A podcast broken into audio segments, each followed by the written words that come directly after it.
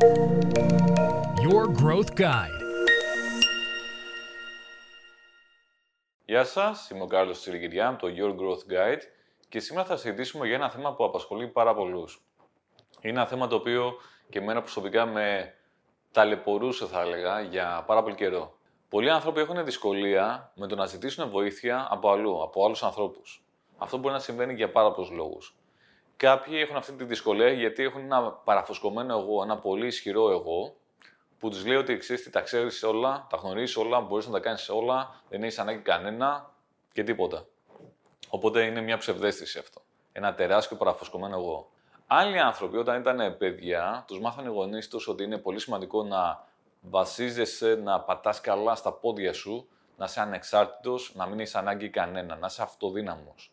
Αλλά αυτό παρερμηνεύτηκε, έγινε σε ακραία μορφή και παρεμεινεύτηκε ως ε, την ε, ανάγκη να μην ζητάς βοήθεια από άλλους ανθρώπους. Το να βασίσεις στα πόδια σου, να πατάς στα πόδια σου, δεν σημαίνει κιόλας ότι δεν μπορείς να ζητάς βοήθεια από αλλού. Κάποιοι άλλοι άνθρωποι έχουν δυσκολία στο να ζητάνε βοήθεια από άλλους, γιατί θεωρούν ότι θα τους επιβαρύνουν. Είναι το σύνδρομο του καλού παιδιού. Θεωρούν ότι αν πας και ζητήσεις βοήθεια από αλλού, θα του κάνεις κακό του άλλου ανθρώπου. Αλλά και αυτό είναι κάτι ακραίο. Δεν ισχύει σε καμιά περίπτωση. Είναι πολύ καλό να ζητάτε βοήθεια από άλλους ανθρώπους. Κανείς δεν τα ξέρει όλα, κανείς δεν είναι τέλειος, κανείς δεν έχει τον άπειρο χρόνο και την άπειρη ενέργεια. Το να ζητάτε βοήθεια από άλλους ανθρώπους έχει εφαρμογή και στην προσωπική ζωή και στην επαγγελματική ζωή. Στην προσωπική ζωή βοηθάει στο να είναι πολύ πιο εφικτό να υπάρχει μια καλή ισορροπία στα πάντα, να υπάρχει ένα καλό life balance. Όταν ζητάτε βοήθεια από αλλού, δείχνετε ότι εκτιμάτε το άλλο άτομο. Το άλλο άτομο νιώθει ότι έχει αξία στα μάτια σας, αλλά και γενικότερα. Δηλαδή, ανεβαίνει η υποκειμενική του αυταξία. Επίσης, ανεβαίνει η αυτοπεποίθηση αυτού του ανθρώπου. Είναι καλό λοιπόν να ζητάτε βοήθεια από άλλους ανθρώπους και βέβαια και το έτερο ήμιση στην ε, σχέση σας. Στην επαγγελματική ζωή ισχύουν σίγουρα τα προαναφερθέντα και επίσης ισχύει ότι έχουμε μια οργανωμένη ομάδα και αυτή βέβαια είναι η φύση της επιχείρησης. Υπάρχει λοιπόν μια ωραία ομάδα η οποία μπορεί να φέρει εις πέρας κάποια συγκεκριμένα καθήκοντα, κάποια συγκεκριμένα tasks.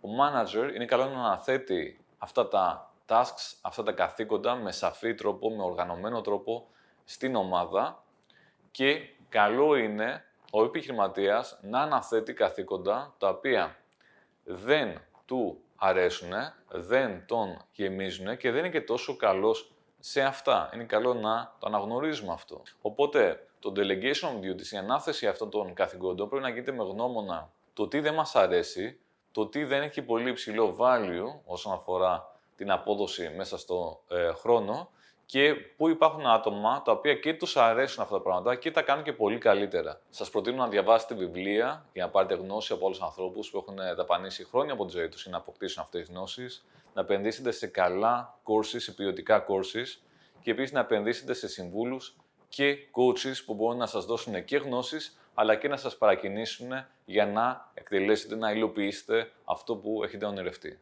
Ένα χρήσιμο βιβλίο για να δείτε πώς πρέπει να οργανωθεί μια επιχείρηση και πώς μπορείτε να ζητάτε βοήθεια πιο αποδοτικά είναι το e-myth. Το να ζητάτε βοήθεια από άλλους ανθρώπους είναι κάτι το οποίο το έχουν αναφέρει πολύ σοφοί άνθρωποι. Το έχει αναφέρει π.χ. ο Κάρνετσι, το έχει αναφέρει ο Βενιαμίν Φραγκλίνος.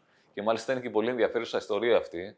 Ο Φραγκλίνος είχε δυσκολία στο να κάνει κάποιον να τον συμπαθήσει και πήγε και έκανε ένα κολπάκι αντί να πάει να του δώσει κάτι, να του δώσει μια βοήθεια, πήγε και του ζήτησε κάτι.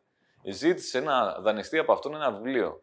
Και αυτός ο άνθρωπος, ο οποίος ήταν εντελώς ψυχρός και απόμακρο, όταν πήγε και δανείστηκε ο Φραγκλίνος ένα βιβλίο από αυτόν, μετά άρχισε να συμπαθεί το Φραγκλίνο. Κάτι το οποίο έρχεται σε σύγκρουση με την κοινή λογική. Και όμως, το να ζητάμε βοήθεια μας κάνει πολλές φορές πιο αρεστούς από άλλους. Για λόγους που αναφέραμε και πιο πριν. Δηλαδή, δείχνει ότι τους εκτιμάμε και αποκτάνε κιόλας έναν τρόπο για να γίνουν χρήσιμοι, να γίνουν πιο ε, αξιόλογοι ε, στην ε, ζωή μας και στη ζωή άλλων ε, ανθρώπων. Δείξτε ευγνωμοσύνη από τα άτομα τα οποία θα σας προσφέρουν βοήθεια και ανταποδώστε κι εσείς με το δικό σας τρόπο. Τι λέτε, από ποιο θα ζητήσετε βοήθεια σήμερα;